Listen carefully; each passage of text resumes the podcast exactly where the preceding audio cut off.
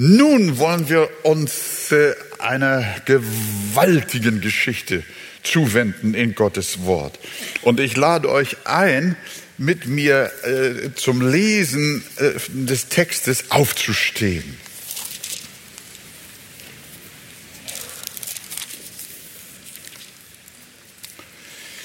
Wir lesen Apostelgeschichte 9, Vers 1 bis 6. Saulus aber, der noch Drohung und Mord schnaubte gegen die Jünger des Herrn, ging zum hohen Priester. Und er bat sich von ihm Briefe nach Damaskus an die Synagogen in der Absicht, wenn er etliche Anhänger des Weges fände, Männer und Frauen sie gebunden nach Jerusalem zu führen. Als er aber hinzog, begab es sich, dass er sich der Stadt Damaskus näherte. Und plötzlich umstrahlte ihn ein Licht vom Himmel. Und er fiel auf die Erde und hörte eine Stimme, die zu ihm sprach, Saul, Saul, warum verfolgst du mich? Er aber sagte, wer bist du, Herr? Der Herr aber sprach, ich bin Jesus, den du verfolgst. Es wird dir schwer werden, gegen den Stachel auszuschlagen. Da sprach er mit Zittern und Schrecken, Herr, was willst du, dass ich tun soll? Und der Herr antwortete ihm, steh auf und geh in die Stadt hinein, so wird man dir sagen, was du tun sollst. Herr Jesus, segne dein Wort. Amen. Nehmt doch gerne Platz, liebe Geschwister. Wir erinnern uns an das, was bis hierhin geschehen war. Pfingsten 3000, dann predigt Petrus und die anderen Apostel und nochmal 5000, dann wird ein Lama an der Tempeltür geheilt. Große Aufregung natürlich bei denen, die diese ganze neu aufgekommene Glaubensbewegung überhaupt nicht gut fanden. Und das waren natürlich auch die religiösen Führer in Israel, die ihren Judaismus in Gefahr sahen. Nein, dieser Christus, von dem die neue Lehre sprach, der war nicht der Messias. So gaben sie den Aposteln Redeverbot, sperrten sie auch zwischendurch mal ins Gefängnis, aber sie ließen sich nicht beirren, predigten immer weiter das Evangelium. Schließlich trat auch noch ein Stephanus auf, einer von den Diakonen, und das erregte den Widerstand derer, die gegen das Evangelium waren. Der junge Mann wurde gesteinigt und ein Mann namens Saulus, ein junger Mann, stand dabei, dem gefiel die ganze Geschichte. Und so schien es, dass das Werk Gottes, die neue Gemeinde zu kippen drohte, was rasant emporkam und sich gewaltig ausbreitete, das kam jetzt unter Druck. Und die eigenen Gläubigen und die Gemeinde selbst, soweit sie konnte, floh. Und es bestand die große Sorge, dass das Ganze wieder kaputt gemacht wird. Und einer von diesen Anführern gegen Jesus und seine Gemeinde, das war dieser Saulus äh, von Tarsus. Als er so auf dem Höhepunkt seiner antichristlichen Wirksamkeit war und er spürte, wie er Oberwasser bekam und die Christen immer weiter zurückgedrängt wurden, da passiert etwas Unerwartetes. Genau dieser Mann, der die größte Zerstörungsmacht gegen die Christenheit aufbrachte, bekehrt sich und tritt zu den Gläubigen über. Damit wurde die Bekehrung des Saulus zur Weichenstellung für den Fortgang der christlichen Gemeinde und ihres Glaubens. Wäre aus dem Saulus nie ein Paulus geworden, dann wäre die Geschichte der Kirche mit Sicherheit anders verlaufen. Gott hätte auch ohne die Bekehrung des Saulus gewaltig wirken können. Aber er hat sich entschlossen, diesen einen herauszugreifen und ihn umzukehren. Gott gefiel es nicht nur, den gefährlichsten Feind des Evangeliums zum Glauben zu führen, sondern er machte ihn umgekehrt zum glühendsten Verfechter der Sache Jesu. Gott machte ihn zum Inspirator und zum Kopf der neuen Glaubensbewegung. Er predigte, lehrte, evangelisierte, gründete Gemeinden, schrieb Briefe wie kein anderer in der ersten Christenheit. Wie sollten wir uns das Neue Testament vorstellen ohne den Römerbrief? Was wäre das für eine Bibel? Ohne den Galaterbrief, Epheserbrief, ohne die Briefe an Timotheus und Titus, diese Hirtenbriefe. Und ich bin davon überzeugt, dass er auch den Hebräerbrief geschrieben hat. Die Bibel wäre leer, wenn es diesen Mann nicht gegeben hätte. Aber Gott hat dafür gesorgt, dass es ihn gab. Und diese Wende brachte der Allmächtige innerhalb weniger Minuten aus dem Nichts hervor. Es geschah. So schnell konnte der Saulus gar nicht gucken, wie er auf der Erde lag. Das ist ja wirklich atemberaubend. Und liebe Gemeinde, das macht auch Hoffnung für heute. Das macht Hoffnung für die Zukunft des Evangeliums. So bedrängt, so bedrückt, so verfolgt, so aufgewühlt, so auf der Flucht und ins Hintertreffen geraten wie die ersten Christen. So geht es ja auch manchmal in unseren Herzen. Was wird werden aus unserem Glauben, wenn wir sehen, was alles auf dieser Erde für Umwälzungen und antichristliche Initiativen äh, äh, vorhanden sind? Da denken wir, wie soll das weitergehen? Mit dem Glauben wird es noch die Bibel geben auf dem Erdboden dieser Welt. Ich kann euch sagen, es wird. Da laufen noch so ein paar Saulusse rum. Und die wird Gott sich schnappen. Und er wird dafür sorgen, dass sein Reich nicht untergeht.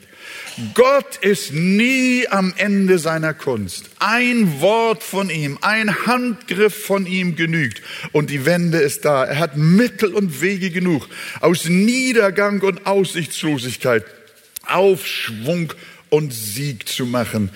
Wenn wir an die Reformation denken, wir feiern 500 Jahre äh, und erinnern uns an diesen gewaltigen Aufbruch. Mit Luther war das genauso. Der liest ein paar Verse im Römerbrief und es hat ihn erwischt. Wenn ich an die kommunistische Zeit denke, auf einmal war dieses Machtsystem zerbrochen. 70 Jahre Christenverfolgung, Arbeitslager waren vorbei und die Menschen konnten ihre Versammlung halten und ihre Bibel wieder öffentlich tragen. Gott ist immer der Gewinner.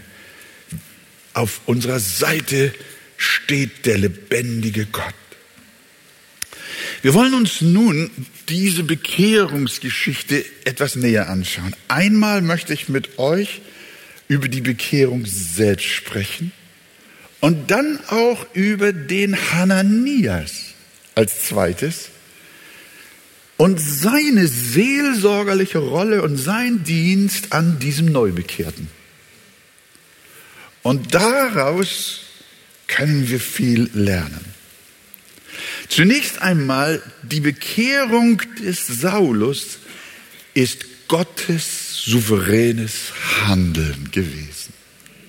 Als er aber hinzog, begab es sich, dass er sich Damaskus näherte und plötzlich umstrahlte ihn ein Licht vom Himmel und er fiel auf die Erde und hörte eine Stimme, die sprach zu ihm, Saul, Saul, warum verfolgst du mich? Äh, Gott setzt auch den Zeitpunkt fest, wann ein Mensch sich bekehrt. Das stand nicht in der Hand des Saulus. Der war auf dem Weg zu einer antichristlichen, antigläubigen Verfolgungsaktion.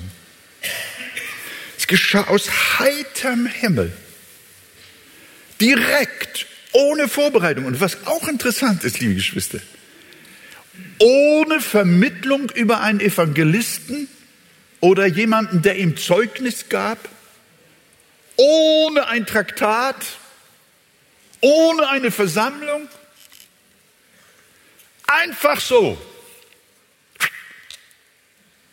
Das fasziniert mich. Das, das ist enorm.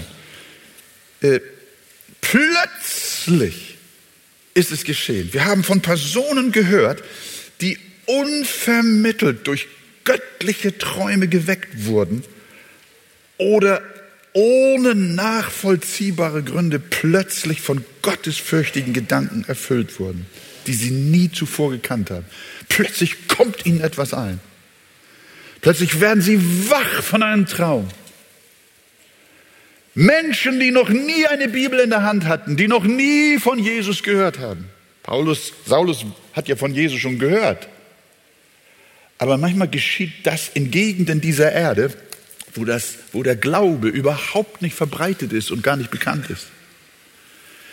Und der Herr Jesus Christus nimmt sich aus dem Himmel die Freiheit, irgendwo auf dieser Erde, wo man ihn nicht kennt, plötzlich zu Menschen überwältigend und überwindend zu reden. Ich habe von Menschen gehört, die dabei waren, Kriminelles zu planen und durchzuführen, aber irgendeine Eingebung ließ sie innehalten und von ihren Plänen plötzlich ablassen und sie sind Gläubige geworden. Der Herr kann auch heute noch ohne menschliche Vermittlung einfach so aus heiterem Himmel erretten, indem er selbst und direkt zu den Betroffenen spricht und an ihnen handelt und sie zur Umkehr bringt. Aber wir müssen sehen, wie das Verhältnis in der Bibel war. Und so ist es auch heute. Es war nur ein Saulus, von dem die Bibel so erzählt, wie er ohne Dienst und Mitwirkung von Menschen zum Glauben gekommen ist. Aber es waren 3000, die sich durch die Predigt des Petrus bekehrt haben. Daran können wir erkennen, dass die Predigt das, des Evangeliums Gottes Hauptweg zur Bekehrung ist. Wir können jetzt nicht sagen, oh Gott kann ja die Menschen also auf souveräne Weise irgendwo erreichen, ohne dass wir irgendwas tun. Oh, dann können wir ja jetzt uns hinsetzen und Däumchen drehen. Nein, nein, nein, nein. Christian, du musst weiter predigen. Markus, du musst dich weiter um Seelen bemühen. ich auch, ich, ja. Das ist unsere, das ist, das ist keine Entschuldigung, dass wir sagen, oh Gott kann das ja auch ohne uns. Ja, er kann es ohne uns. Er kann aus Steinen sich Kinder erwecken, sagt er. Und hier ist es passiert.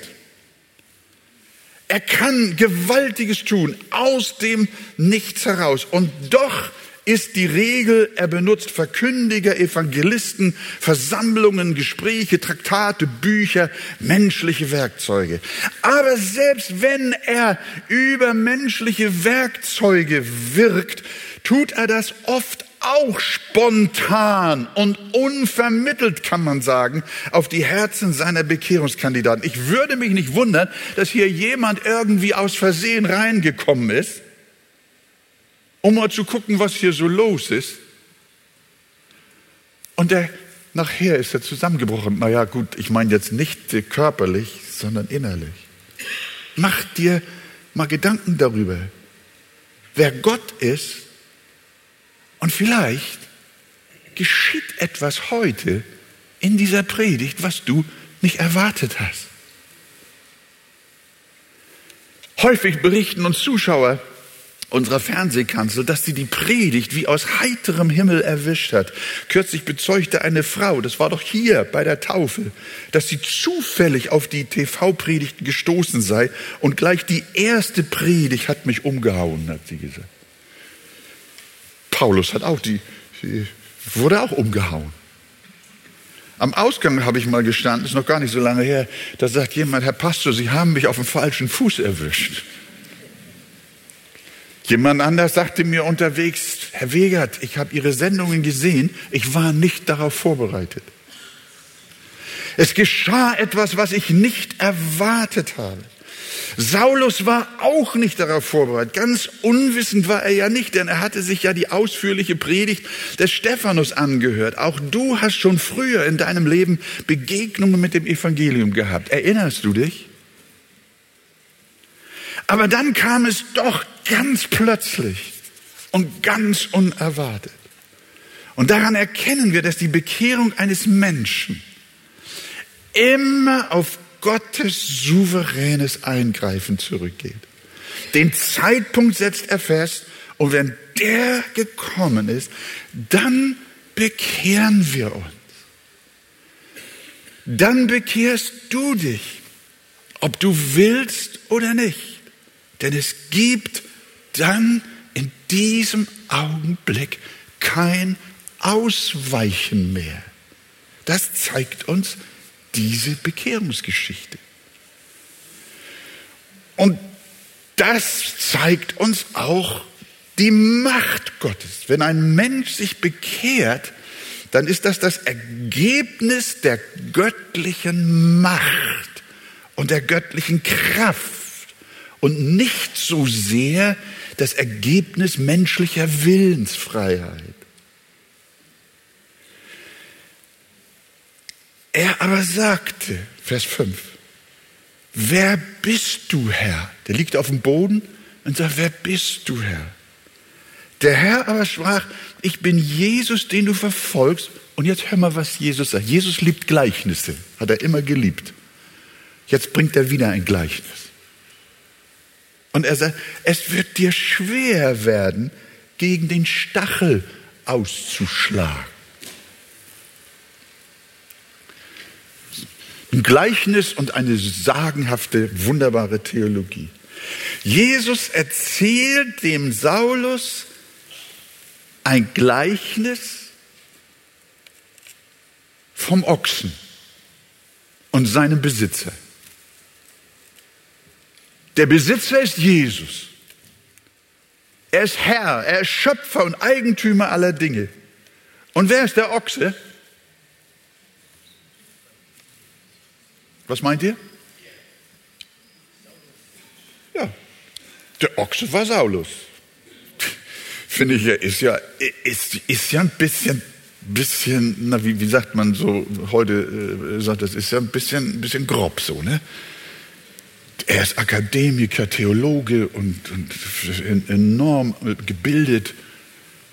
Und Jesus vom Himmel her umstrahlt mit einem Licht, der liegt auf der Erde und sagt, du pass mal auf, Paulus, äh, du hast dich lange gewehrt, ne? aber dir geht's wie einem Ochsen, der immer ausschlägt, weil der Treiber ihn piekst.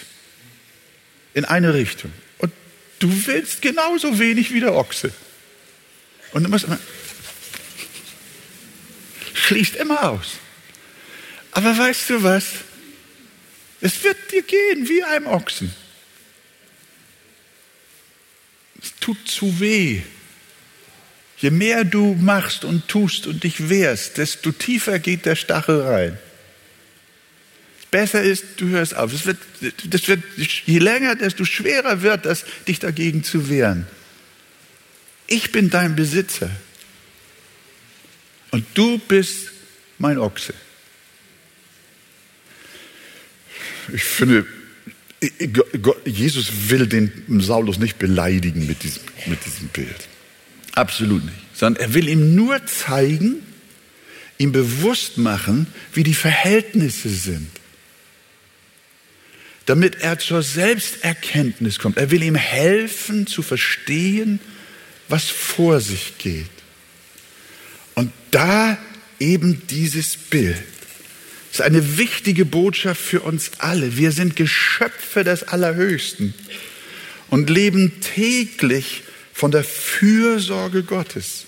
Und wir sind Eigentum Gottes. Er hat uns geschaffen. Und das muss ein Bekehrungskandidat als erstes lernen. Gott ist mein Herr und mein Besitzer, der alle Rechte an mir hat. Lieber großer, wütender Saulus, das musst du jetzt verstehen, wer du bist und wer ich bin. Und das lehrt Gott jedem, den er zur Errettung bringen will. Das macht er mit jedem. Dann wird auch dir klar, dass der, dessen Eigentum bist, dich auch dahin bewegen kann, wo er will. Dass er Macht über dich hat. Und wenn Gott will, dass Saulus sich bekehrt, dann bekehrt sich Saulus. In Johannes 17, Vers 2, gleich am Anfang dieses Gebetes zu seinem Vater, spricht der Herr, Vater, du hast ihm, dem Sohn, Macht gegeben über alle Menschen, damit er das ewige Leben gebe allen, die du ihm gegeben hast. Jesus hat Macht über die Menschen, ihnen das ewige Leben zu geben, die ihm vom Vater gegeben worden sind. Jesus hat Macht zur Bekehrung über alle Menschen, die ihm der Vater vor Grundlegung der Welt gegeben hat. Das ist die Lehre. Wir vermissen natürlich hier den Gedanken der Freiwilligkeit. Und äh, wer hier bei Saulus noch, äh, noch die sogenannte Theorie des freien Willens also mit reinbringen will, also äh, ich, der, der, der muss schon ziemlich kühn sein. ich kann sie nicht erkennen. Christen sagen doch gern, dass Gott niemand zur Bekehrung zwingt. Gewiss, er zieht keinen bei den Haaren oder bei den Ohren gewaltsam zum Himmel. Dort gibt es in der Tat nur Freiwillige. Im Himmel gibt es wirklich nur Freiwillige. Aber die Frage ist, und das müssen wir uns merken, und das müssen wir hier lernen, die Frage ist, wie es zu dieser Freiwilligkeit gekommen ist ob der Saulus von Tarsus diese Freiwilligkeit mitgebracht hat oder ob Gott ihn zu diesem, zu dieser Freiwilligkeit gebracht hat. Das ist die Frage. Der Text zeigt uns, dass der Mensch von Natur aus nicht freiwillig dem Herrn folgt. Denn er vergleicht Saulus von Tarsus mit einem Ochsen, der nicht will, und deshalb von seinem Herrn mittels Stachel erst willig gemacht werden muss. Nochmal, Gott will uns mit dem Bild vom Ochsen nicht beleidigen, sondern uns nur helfen, eine richtige Einschätzung von unserem gefallenen Wesen zu beginnen. Die Bibel sagte, ein Ochse kennt seinen Besitzer, schon im Alten Testament, bei Jesaja. Ein Ochse kennt seinen Besitzer und ein Esel die Krippe seines Herrn. Aber Israel hat keine Erkenntnis. Mein Volk hat keine Einsicht. Damit werden wir Menschen in unserer Beziehung zu Gott als noch hilfloser dargestellt als der Ochse und der Esel zu seinem Herrn und zu seiner Futterkrippe. Die Tiere kennen wenigstens noch ihren Besitzer und auch ihre Futterkrippe, aber der gefallene Mensch hat keinerlei Gespür, keine Antenne für seinen Gott und keinerlei Erkenntnis hinsichtlich seiner Heilsnotwendigkeit. Liebe Gemeinde, auf diesem Gebiet sind wir echt Hornochsen. Wir verstehen es nicht. Der natürliche Mensch vernimmt nichts vom Geist Gottes, nichts von seiner Heilsnotwendigkeit. Er kann es nicht erkennen, denn es muss geistlich erkannt werden. Aber der Mensch ist Fleisch und geistlich tot. Und deshalb, wenn Gott, die, die, die, Schlussfolgerung daraus ist, wenn Gott nicht massiv eingreift und nachhilft, kann kein Mensch gerettet werden. Niemand kann sich bekehren, wenn Gott nicht den Stecken rausholt. Wenn Gott nicht piekst. Wenn Gott dir nicht möglicherweise Schmerzen zufügt.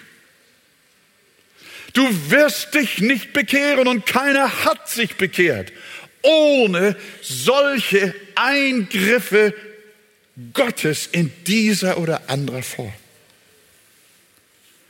Und deshalb sollen wir dem Herrn, müssen wir dem Herrn dankbar sein dafür, dass er so verfährt. Sonst blieben wir verloren. Wenn Jesus den Verfolger der Gemeinde nicht schwer erschüttert hätte, wäre er nie willig geworden, sich zu seinem Erlöser zu bekehren. Aber gelobt sei der Herr.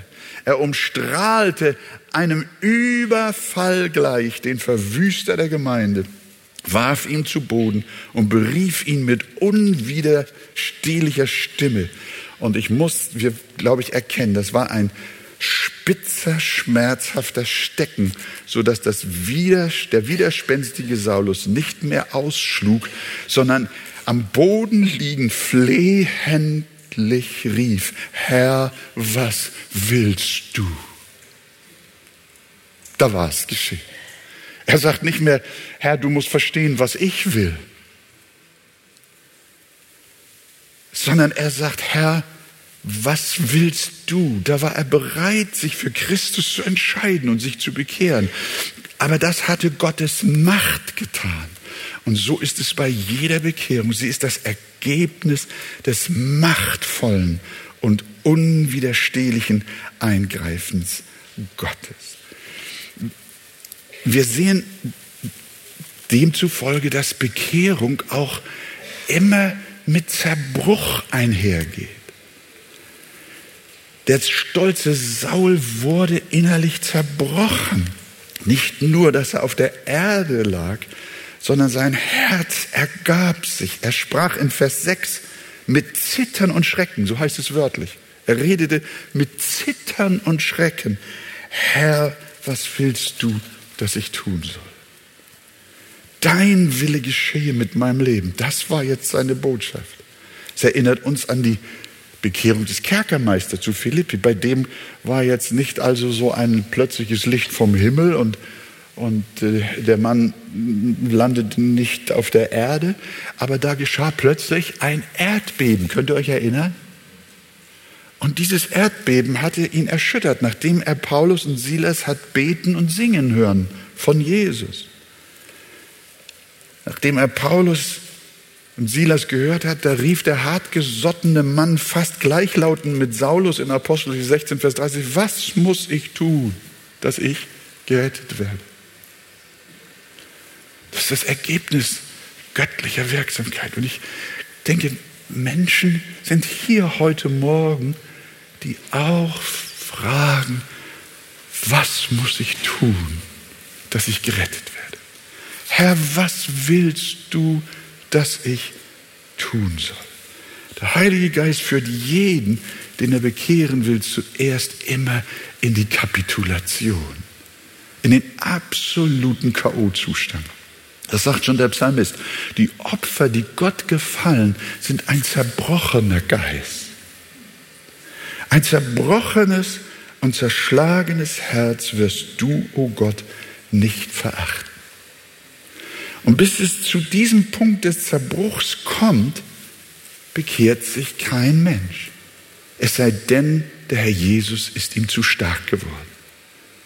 Auch du, ich wiederhole mich jetzt, hättest dich nie bekehrt, wenn Gott nicht entschlossen in dein Leben eingegriffen hätte. Durch eine überwältigende Predigt möglicherweise, durch mahnende Mitmenschen, durch eine umwerfende Erfahrung, oder Fügung oder Lebensenttäuschung. Manche sind krank geworden, hatten einen Unfall oder der Tod ist in ihre Familie eingebrochen. Das Geschäft brach zusammen und erst danach hörten sie zu, was Gott von ihnen wollte. Vorher haben sie nicht zugehört. Wenn der Herr auch dich nicht immer wieder mit seinem lästigen Stachel genervt hätte, wärst du nie zu Christus gekommen. Und darum wollen wir ihm danken, liebe Geschwister, dass er uns zuerst geschlagen und verwundet hat, bevor er uns heilte. Der Herr tötet und macht lebendig. Aber er, er führt ins Totenreich, aber er führt wieder herauf. Luther sagte, ehe er einen Vorgeschmack des Himmels habe erlangen können, musste Gott ihn über den Abgrund der Hölle jagen. Das tut Gott nicht, weil er Sadist ist, sondern weil er eher einem guten Arzt gleicht, der seine Patienten mit einem leidvollen Eingriff nicht quälen, sondern sie heilen will.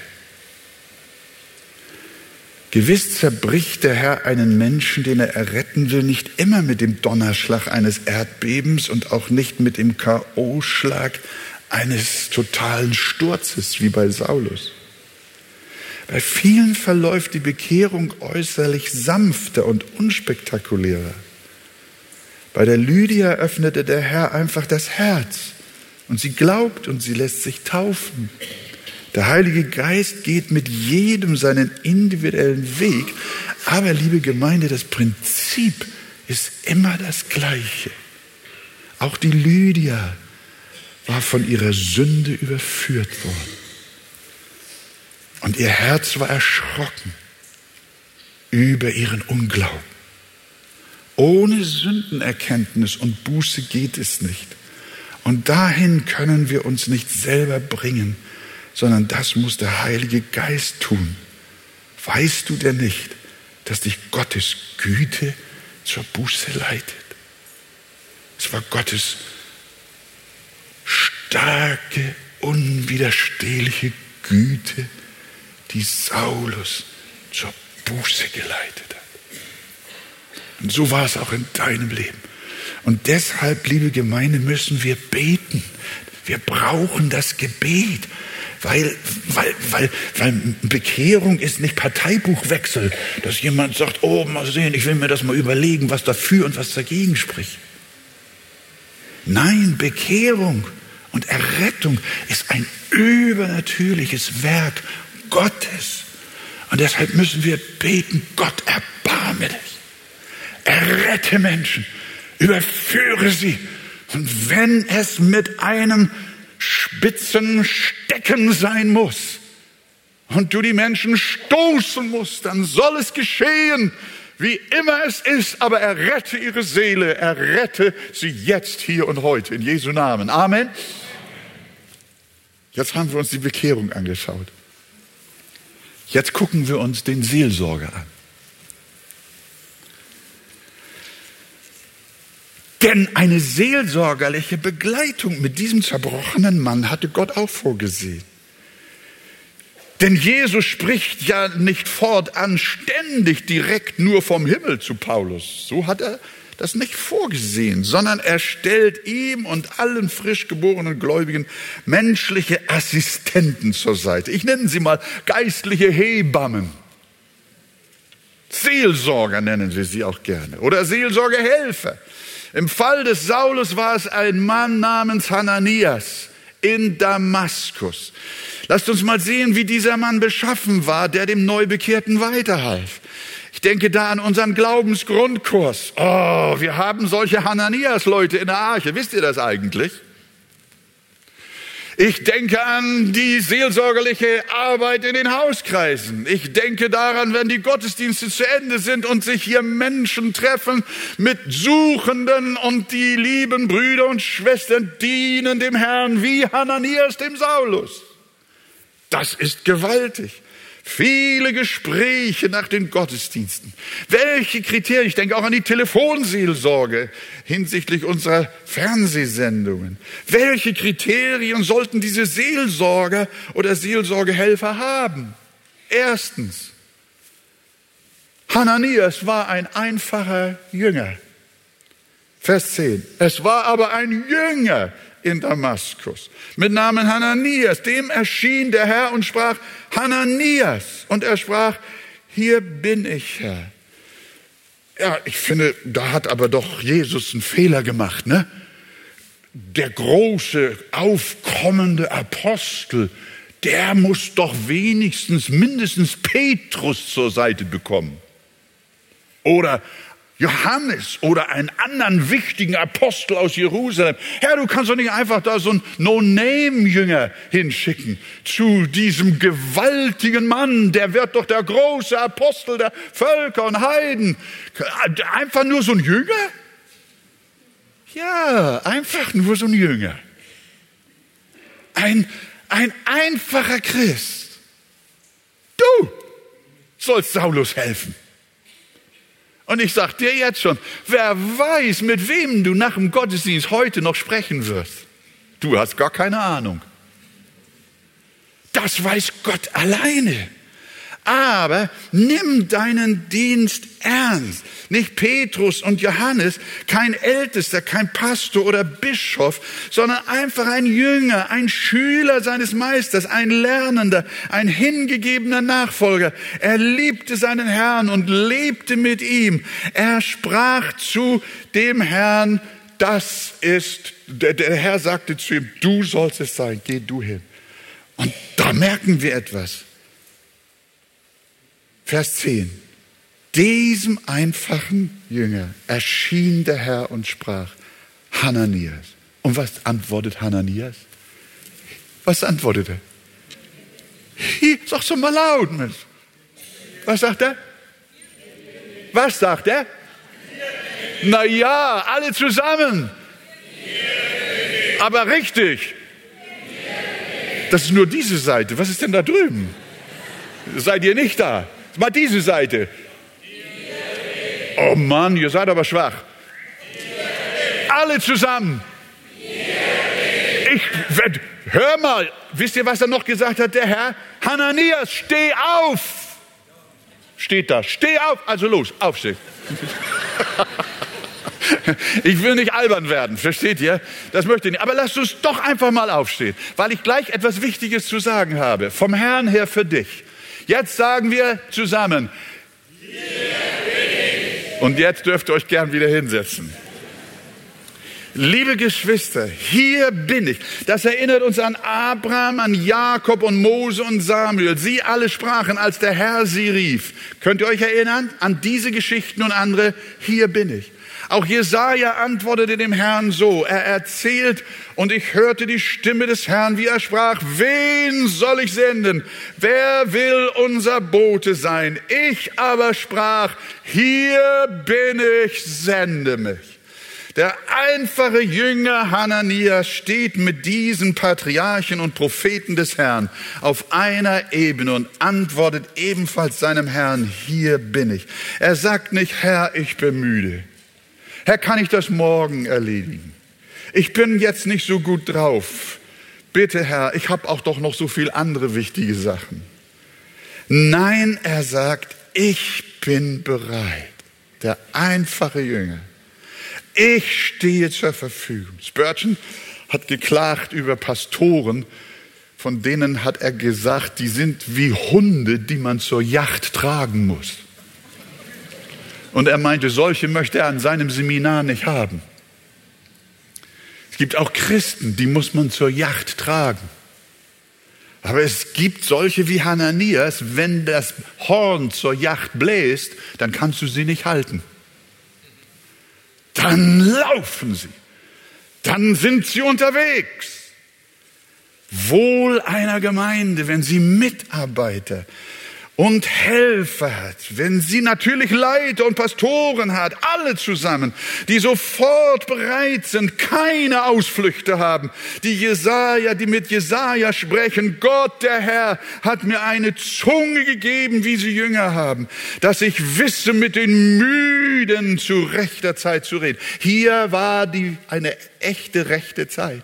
Der Hananias, er wusste, Gott zu gehorchen mit den Müden zur rechten Zeit zu reden. Alle Morgen weckt er mir das Ohr, dass ich höre, wie Jünger hören. Liebe Geschwister, Seelsorge ist eine schwere und anstrengende Arbeit. Und deshalb möchte ich an dieser Stelle dem Hananias danken, dass er sich so um den Saulus bemüht hat. Ich möchte euch danken, die hier in der Gemeinde sich um das Wohl der Seelen kümmern, die Not haben und die Hilfe brauchen. Da muss man Zeit haben, zuhören, sich konzentrieren, nicht unbedacht sein, sondern weise und liebevoll. Danke, ihr lieben Seelsorgehelfer.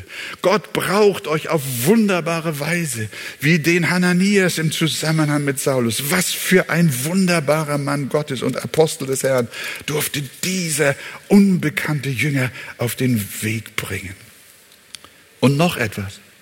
Er sorgte sich um die Gemeinde, dieser Hananias. Wir lesen Hananias aber antwortet, er hatte doch eine Frage noch an seinen Herrn. Er hat gesagt, hier bin ich. Und er ging auch. Aber er hat noch etwas auf dem Herzen gehabt, seinem Herrn gegenüber. Herr, ich habe von vielen gehört über diesen Mann, wie viel Böses er deinen Heiligen in Jerusalem angetan hat. Und hier hat er Vollmacht von den hohen Priestern, alle gefangen zu nehmen, die deinen Namen anrufen. Äh, meinst du wirklich, dass ich da hingehen soll? Ja, du darfst auch mit Gott ehrlich sein. Du musst ja nicht gleich sagen, Herr, hast du dich nicht geehrt? Ne? Nee, nee, das hat er auch nicht gesagt. Aber er hat, er hat eine Not gehabt, er hat einen Schmerz gehabt. Ihn bewegte die Bedrohung der Gemeinde.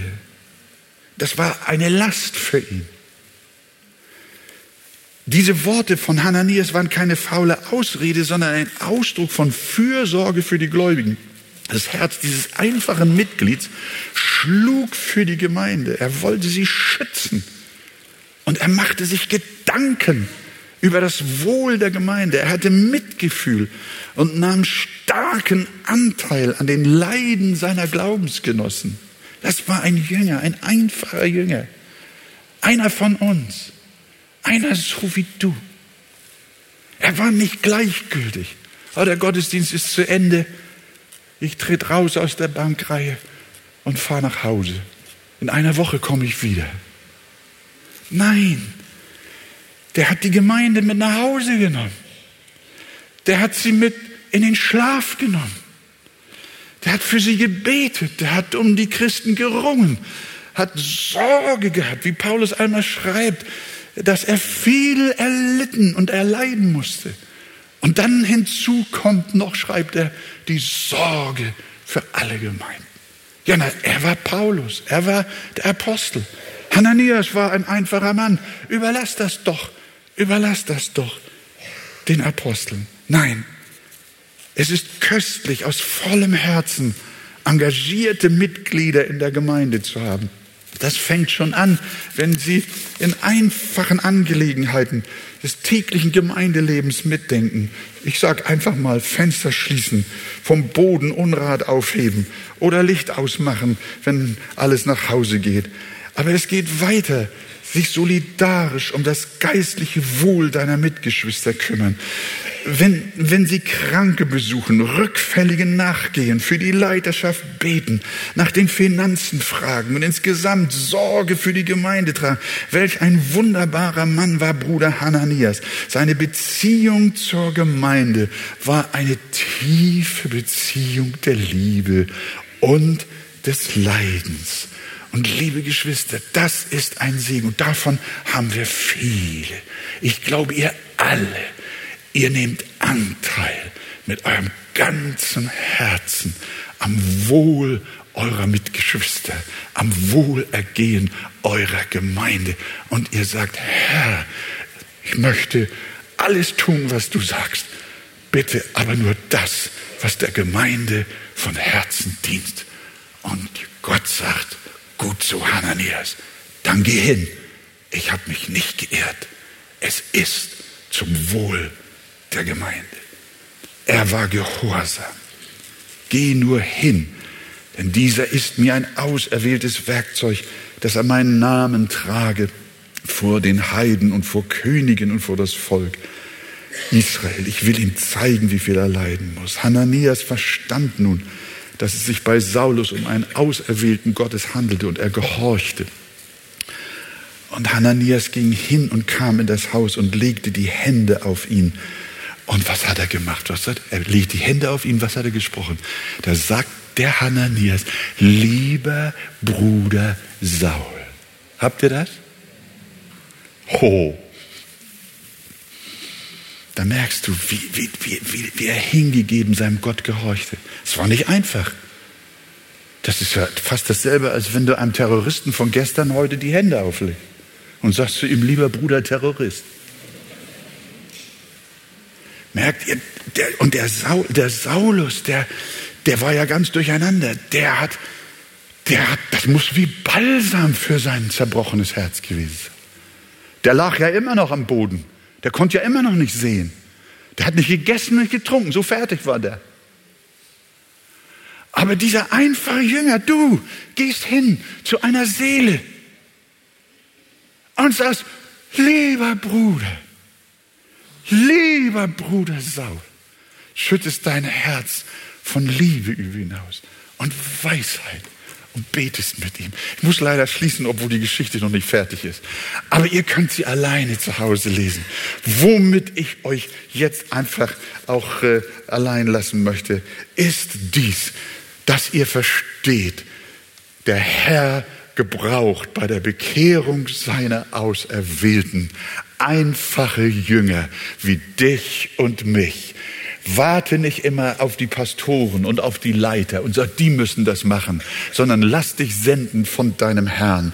Denn die da lehren werden leuchten wie des Himmelsglanz und die viele zur Gerechtigkeit weisen wie die Sterne immer und ewig. Jakobus sagt, liebe Brüder, wer den Sünder bekehrt hat von seinem Irrweg, der wird seine Seele vom Tode erretten und wird bedecken die Menge der Sünden.